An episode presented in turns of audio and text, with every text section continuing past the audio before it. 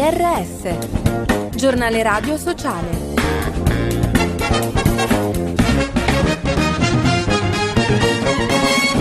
Bentrovati all'ascolto del giornale radio sociale da Fabio Piccolino. Manovra insufficiente, secondo il Forum Nazionale del Terzo Settore la legge di bilancio non risponde ai gravi problemi sociali del paese, in particolare l'aumento drammatico delle disuguaglianze, della povertà e dell'emarginazione sociale. Per la portavoce Vanessa Pallucchi è necessario incidere alla radice dei problemi attraverso politiche di ampio respiro.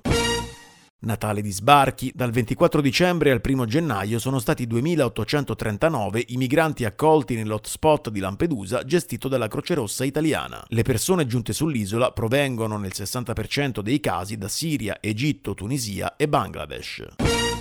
Salvate la riserva del Borsacchio. In Abruzzo la mobilitazione delle associazioni ambientaliste per la salvaguardia dell'area verde che con un emendamento alla legge regionale di bilancio rischia di essere cancellata. Ascoltiamo un rappresentante di WWF. Nella notte del 29 dicembre è stato presentato alle due e mezza di notte un emendamento a firma di cinque consiglieri della maggioranza che hanno presentato una proposta eh, di modifica della legge dell'area protetta eh, riserva del Borsacchio eh, che prevede il taglio della riserva da 1100 ettari a 24 ettari. Sostanzialmente il 98% della riserva viene eh, cancellato attraverso un emendamento presentato in legge di bilancio. È una cosa vergognosa. Sangue sangue sull'informazione, nel 2023 sono stati uccisi nel mondo 120 giornalisti e operatori dei media, tra cui 11 donne. Sono i dati della Federazione Internazionale dei Giornalisti, secondo cui il 68% dei casi ha coinvolto cronisti impegnati nel conflitto di Gaza, 4 le vittime in Europa, 3 in Ucraina e una in Albania.